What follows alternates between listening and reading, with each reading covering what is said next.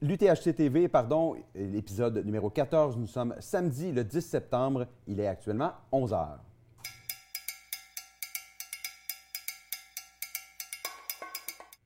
Rebienvenue dans ces merveilleux épisodes de couverture de l'UTHC 2022. Je me retrouve encore en compagnie de Vincent. Salut Vincent. Salut Marc-André. Tu passes une bonne nuit, toi? Euh, quelques heures. On s'est fait réveiller dans la nuit par un coup de téléphone à toute l'équipe que, que tu as fait malencontreusement. Non, non, non. En fait, j'ai redormi après. C'était volontaire parce que je pensais, je me suis dit, moi, je suis réveillé, il faut que tout le monde soit debout pour accueillir la première femme sur le 125. Ben, j'espérais être capable de faire du multitask, la filmer, animer, mais ça a été un petit peu compliqué. Puis désolé pour ce réveil. Là, Marc-André, euh, comme les gens peuvent le voir, si je m'avance comme ça, le gros soleil, hein, il fait beau aujourd'hui dans Charlevoix il fait chaud. Et puis là, c'est pour ça qu'il faut que je fasse attention à me reculer un petit peu pour être, euh, pour être un peu dans l'ombre. Est-ce que, tu, fais ton, grand-père, dans le fond, tu vas te bercer? Je m'avance et je me berce comme ça. Je signale, ce matin, je suis allé jusqu'à la ville de la Malbaie, puis en descendant la côte, c'était complètement dans le brouillard. on ne ah voyait rien, c'était un brouillard total. Puis aussitôt qu'on monte la côte, ben, il faisait un gros soleil. Donc peut-être qu'aujourd'hui, on va avoir des gens qui vont être dans le brouillard quelque part, mais bon. J'ai hâte de voir les images du parcours, puis ouais, ça va être vraiment le fun. Marc-André, on continue à raconter la course Ultra Trail Aricana telle qu'elle se vit et telle qu'elle se déroule au fur et à mesure en ce moment même. On a déjà depuis euh, ce matin, depuis la première euh, capsule à 7 heures, lancé un petit wrap-up sur le 125. On ne va pas tout redire, mais qu'est-ce qu'on peut dire maintenant à cette heure-ci sur le 125 km qui a commencé hier? Oui, mais en fait, dans la préparation, vers 10h30, il y avait environ une vingtaine de finishers, 15 hommes, 6 femmes. Euh, puis à noter, encore une fois, les femmes qui performent bien sur ce 125-là, les deux premières femmes sont sixième et septième overall, donc vraiment une belle performance. C'est le fun. puis ils ont, eu une belle compétition en plus au niveau les, les deux premières. ça a été euh, très beau euh, à regarder. La course a, semble-t-il, été très difficile pour plusieurs coureurs avec la chaleur, l'humidité. Euh, il y a eu des crampes, il y a eu euh, des, petits malaises, toutes sortes de choses. Et puis, il y a eu beaucoup d'abandons, ben beaucoup, enfin, il y a un taux d'abandon généralement élevé sur l'UTHC 125, mais cette année, on est en voie de le surpasser un petit peu. Et puis, une des personnes qui a abandonné, Malheureusement, pour la deuxième année de suite, c'est Stéphanie Simpson, qui est une athlète euh, qu'on a vraiment toujours au coin de l'œil, qui performe très bien dans des backyards ultra. Et notre reporter, Tania Rancourt, l'a rencontrée au Mont-Grand Fond pour voir si on pouvait donc, on a le vidéo. Est-ce qu'on n'a pas le vidéo? Ah, on va avoir la vidéo dans un petit instant, me dit euh, notre équipe technique. Donc, finalement.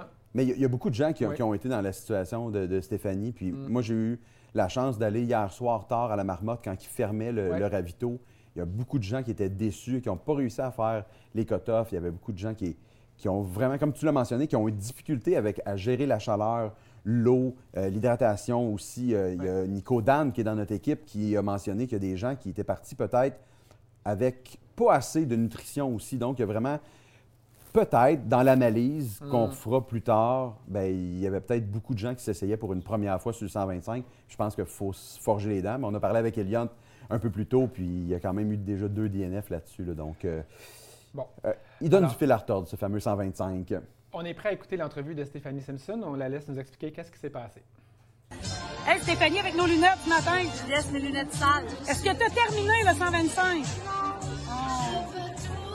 Je t'ai vu au Marios, là. Tu disais que t'avais un alien qui allait sortir du ventre. Ouais, c'est à force de vomir, ça fait des spasmes. Ah, mon Dieu. Ouais, non, dans le fond, à partir de 7-8 km, là, aucune nourriture, euh, même l'eau, ça, ça passait pas. Fait que, à un moment donné, à, force de se sous-alimenter ou de pas s'alimenter, euh, j'avais juste plus d'énergie. C'est plate parce que les gens allaient bien, euh, tout le reste allait bien, mais j'avais juste plus d'énergie. comment tu digères ça ce matin pour ne pas faire de genoux? Comment je digère ça? Je, suis vraiment très zen avec ça. Quand j'ai arrêté, ma décision était déjà passée. Je pense que je suis allée vraiment. Ça faisait longtemps que je suis allée. Plus au Bravo! Une autre fois. Quand même une belle attitude de, Stéphanie, encore une fois. C'est vraiment, c'est vraiment fun à voir. Quand même très inspirante. Puis elle a dit, peut-être une autre fois. Mais la troisième sera peut-être la bonne. Peut-être. On sait que ça a pris quatre fois Elliott pour euh, la gagner.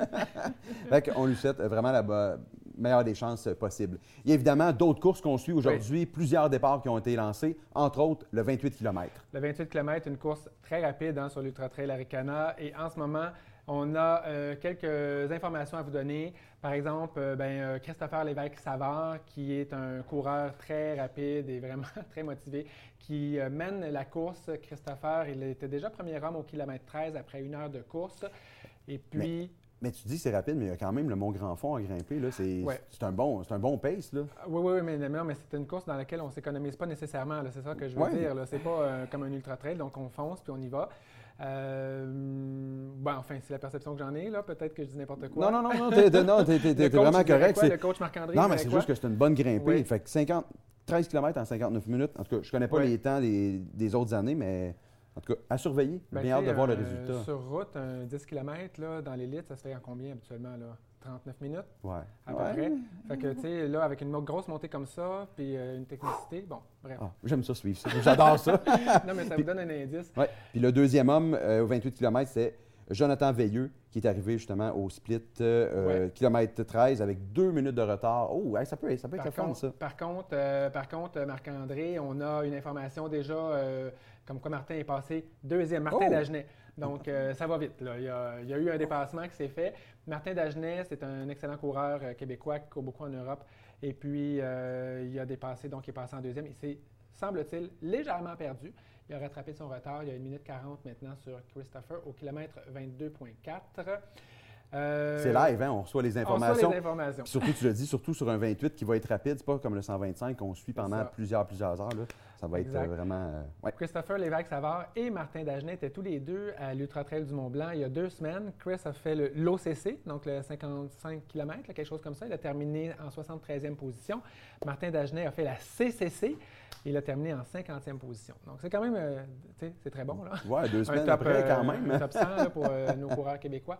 Euh, quelques mots sur le 80 km, Marc-André, je te lance là-dessus. Oui, en fait, en tête de course, on avait euh, Vincent Aucouturier qui était en tête euh, au moment où on a eu les dernières informations. Deuxième position, Dominique Ladouceur. Et en troisième position, quelqu'un qu'on connaît bien, Johan Rock.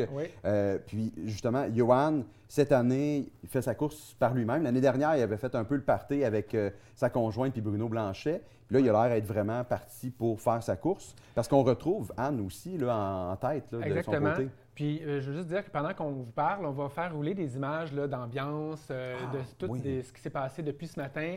C'est des images que vous avez peut-être vues dans les heures précédentes, mais on va les rouler en arrière-plan. C'est juste des images d'ambiance, des choses qui sont passées depuis, depuis hier ou depuis ce matin sur le terrain. Alors, nous, on continue à vous parler du 80 euh, km, à vous faire une petite analyse. Euh, oui, tu parlais de Johan Rock et sa conjointe Anne Genet, qui, euh, évidemment, est venue courir avec lui.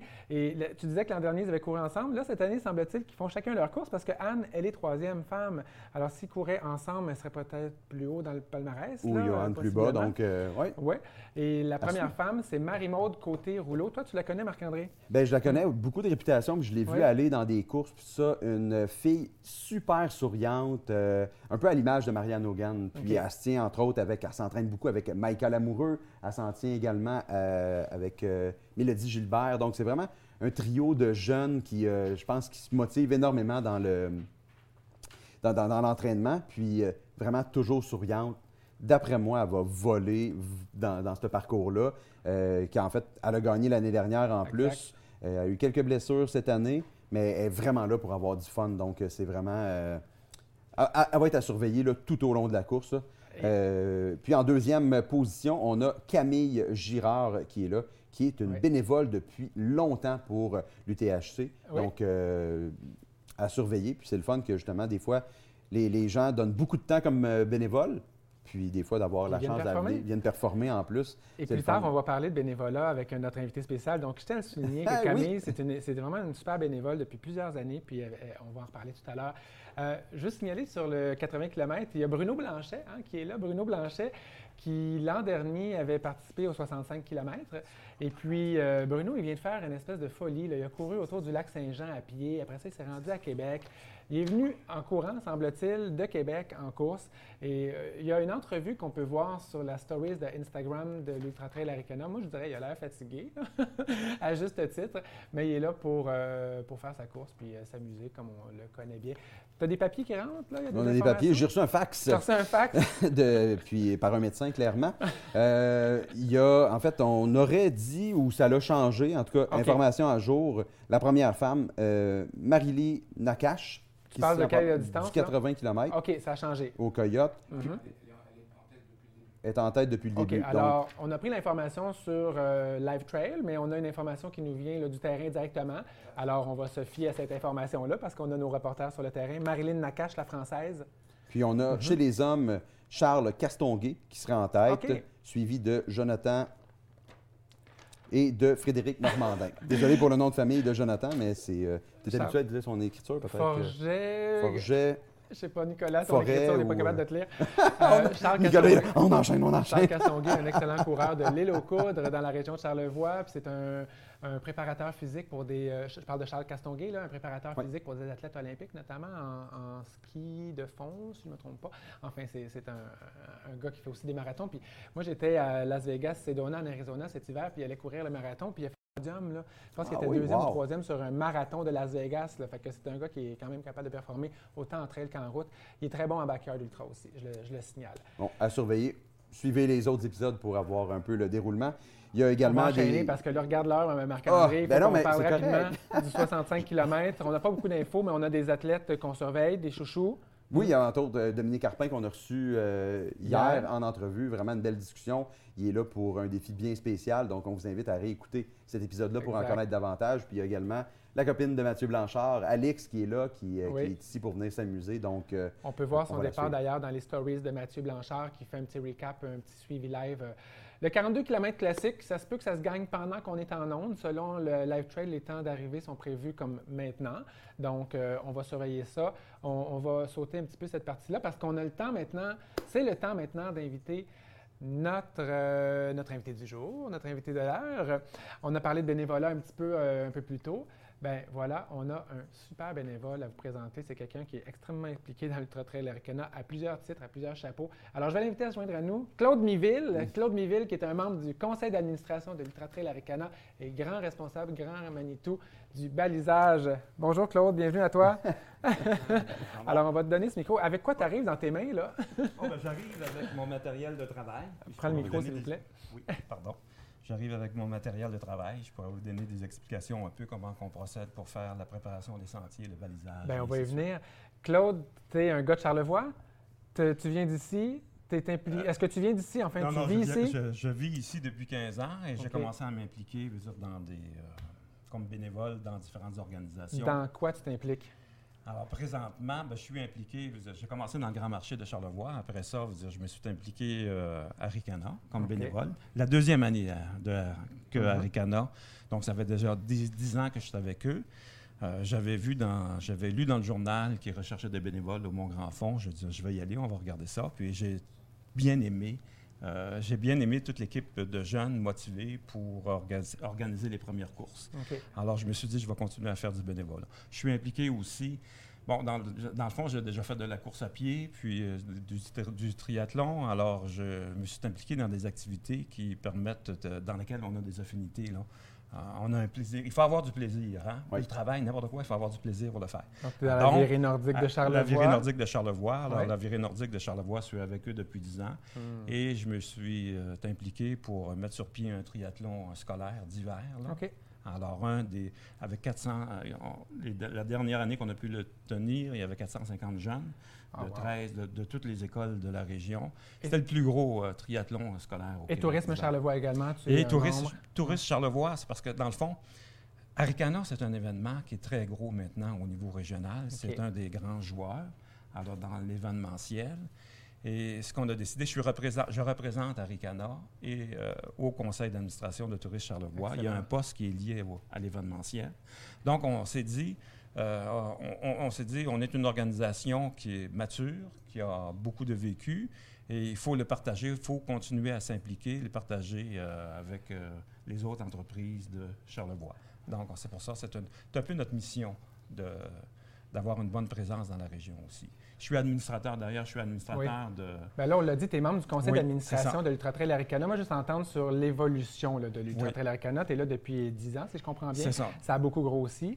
Toi, c'est quoi ta vision là-dessus? Là? Bien, ma vision, là, c'est-à-dire que il y a beaucoup d'organisations qui ne réussissent pas à atteindre une certaine maturité. Dans la mesure où il y a des défis, etc., il faut changer son mode d'organisation.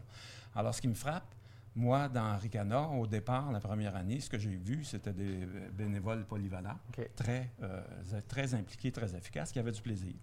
Et là, au fil du temps, alors l'organisation, on a commencé à rajouter des courses, ça devenait de plus en plus de monde qui participait. Alors là, là, il y avait les défis de créer une organisation permanente, donc il y avait un défi sur la gouvernance. Mm-hmm. Alors là, ils ont créé une organisation, un OSBL. Alors ça, donc, ça, mettait, ça me permettait de maintenir en région, dire une structure. Euh, mettons, ce n'est pas une entreprise privée. Il y a une différence entre une entreprise privée et un OBNL. Alors, lorsqu'il y a un conseil d'administration qui prend des décisions, etc. Donc, il y avait une pérennité qui était garantie à travers le type de structure. Alors, avec le temps, ce qui est intéressant aussi, c'est que la, la professionnalisation s'est faite tranquillement, pas vite. On a commencé par engager une directrice générale, Marlène Côté, qui fait un travail exceptionnel. Alors, il y a Erika, euh, Erika Potvin, qui hum. s'occupe des... Il y a 350 à 400 bénévoles. C'est tout un défi, vous dire, de, des coordonnées. Donc, il y a une fierté pour toi hein, de ah voir cette évolution-là, de voir le nombre d'événements aussi qui grossit. Oui, euh, c'est une organisation qui est en croissance. Alors, on a, elle a fait une transition vers euh, du personnel permanent et on a engagé de plus en plus de contractuels. Donc, dans le fond, l'objectif, c'est d'avoir le plaisir aussi pour les coureurs d'avoir une organisation professionnelle qui soit capable, qui soit attentive, qui sécuritaire, puis qui soit capable de répondre à leurs attentes. Et local. ce qu'on retrouve. Et local, aussi, parce que je pense qu'il y, a un sentiment d'appartenance avec votre nouvelle région, Charlevoix, mais aussi de dire que les événements Ricana sont ici. Oui. Ça reste ici. Oui, mais euh, à, Ricana, c'est provincial. Ça, ça, veut simplement dire. C'est national, oui. C'est international. Ben, excusez mon égard.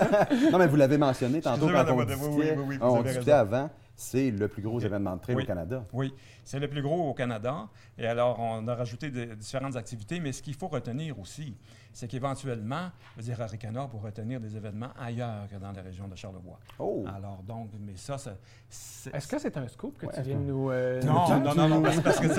Je dois avouer qu'on est sollicité pour en tenir, mais il n'y a pas de décision qu'ils ont prise. Ça prend, ça prend des conditions qu'on... On va surveiller ça. Non, ça, va, ça, prend des conditions Moi, je voudrais savoir, euh, parce que je voudrais savoir, tu as amené des trucs de balisage. Donc, c'est quoi ton rôle sur le balisage? Alors, dans le fond, euh, le balisage, c'est qu'on prépare l'ensemble des sentiers pour les courses. Alors, avant, si vous me permettez, il y a des caractéristiques particulières à la région de Charlevoix. Alors, je ne sais pas si vous l'avez souligné à vos, euh, à, vos, auditeurs. Alors, on est dans le cratère de, un cratère de 400 millions d'années, le fameux cratère. Le fameux cratère. Les éboulements est au centre de l'astroblème de Charlevoix.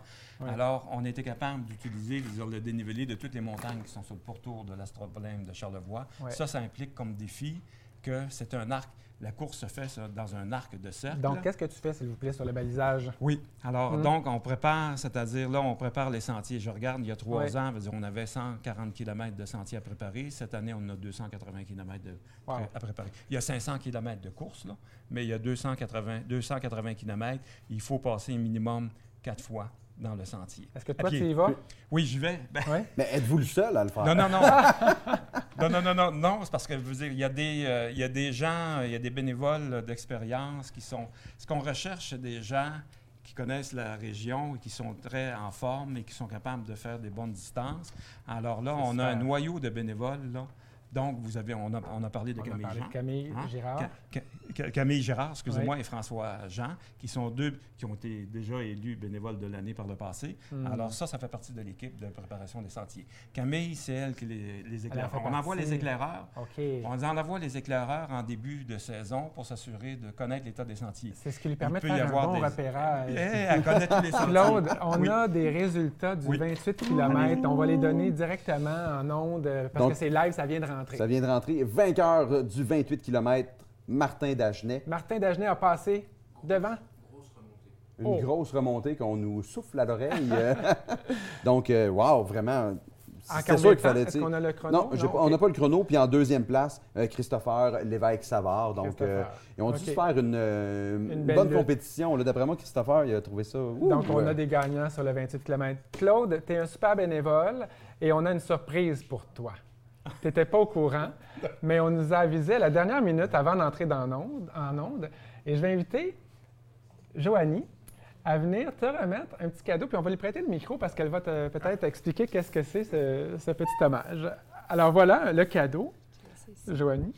Claude, on tenait vraiment à te remercier parce que cette année, c'est 280 km de sentiers qui ont été balisés par une équipe coordonnée par Claude, une équipe super compétente. Ça a été beaucoup, beaucoup de travail. On a ajouté, en fait, à la charge de tous les parcours de l'Ultra Trail Aricana du Canada qu'on vit en fin de semaine, le sens inverse du Trans-Charlevoix, qui nous a donné chaud, qui a été beaucoup de travail. Donc, euh, on t'a imprimé, on t'a gravé le, parcours sur un, sur un plateau de service que tu passeras à nous lors euh, de tes prochains vins et fromages. Alors, merci beaucoup. C'est très apprécié. mais dans le fond, ce que je dois souligner, moi, c'est clair. Merci, on est une équipe, il y a une vingtaine de bénévoles qui sont actifs depuis le mois de juin pour préparer tous les sentiers. Et il y, a, des chefs d'équipe. Je, je, vais mentionner les chefs d'équipe. Il y a Camille Gérard qui, euh, qui, fait le repérage sur les sentiers pour voir s'il y a des arbres tombés ou si les sentiers sont refermés avec la végétation. Ou comme hier, euh, je suis allé régler un problème des castors qui avaient coupé un sentier ben avec un barrage, donc il fallait, il fallait régler ça. Alors, il y a toutes sortes d'imprévus comme ça. Donc, Camille fait le repérage. Ensuite de ça, François Jean, qui a été élu aussi bénévole de l'année, qui est impliqué depuis le début. Alors, François Jean, lui, euh, s'occupe de faire l'entretien. C'est lui qui est en charge de l'entretien des sentiers. C'est-à-dire, on part. Est-ce que tu as d'autres personnes à remercier? Parce que là, il faut qu'on rappe notre émission. C'est qui les autres personnes? oui, c'est Marc-André Gauthier, qui est un, autre bénévole de l'année. Alors, Marc-André c'est lui le responsable de tout préparer les sentiers au, euh, Mont-Grand-Fort. C'est beaucoup de travail. Oui, je regarde, il y a une vingtaine de bénévoles. On a, jusqu'à maintenant, on a donné, on a mis 160 jours de travail pour euh, préparer ça. Et c'est juste des bénévoles. Mais les gens ont du plaisir de faire ça. Mais, je leur remercie tous les bénévoles. Les bénévoles, on les remercie, sont précieux, puis c'est important. Puis je crois, bien, il y a Camille qui participe à la course. Mais c'est important aussi en tant que coureur de des fois de prendre une pause de dire OK, cette année, je ne cours pas à Ricana, mais je m'en vais aider.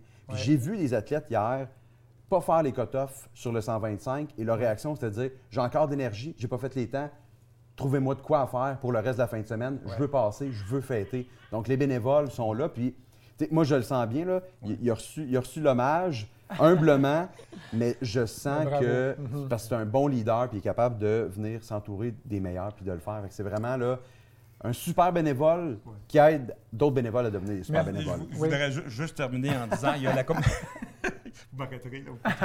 il y a la communauté des coureurs, mais il y a aussi la communauté des bénévoles. Alors, lorsque vous êtes bénévole, alors vous rencontrez beaucoup de monde et vous avez du plaisir, donc, et vous faites toutes sortes d'activités. Donc, c'est ça qu'il faut. C'est-à-dire qu'il y a une communauté de bénévoles qui existe, alors il faut euh, faire partie de cette communauté-là. Puis, puis, puis tu sais, euh, nous, on le vit, Marc-André, tu es bénévole sur euh, le fil d'arrivée. Moi, j'ai fait l'animation de la conférence de presse. Nous, on est beaucoup de monde ici à être bénévole ce week-end pour faire partie des médias, mais c'est vrai qu'il y a un noyau dur, il y a une famille qui se crée autour de ce bénévolat, bénévolat-là. Et au fil des années, ben, c'est avec le cœur qu'on le fait, puis on est heureux d'être là. Bravo, merci beaucoup. Je tiens à souligner encore une fois, puis je, profite de ta présence en tant que membre du conseil d'administration pour rappeler que l'Ultra Trail Aricana soutient la cause de la sclérose en plaques. Cette année, on vit un deuil à travers le décès d'un des fondateurs, Sébastien Boivin. C'est pour ça qu'on veut atteindre un montant record dans la collecte de fonds pour lutter contre cette maladie. Vous pouvez aller au aricanasp.ca dès maintenant pour faire votre don si ce n'est pas déjà fait. Et euh, l'adresse apparaît également dans le post Facebook qui chapeaute cette vidéo. Alors, on, vous invite à donner.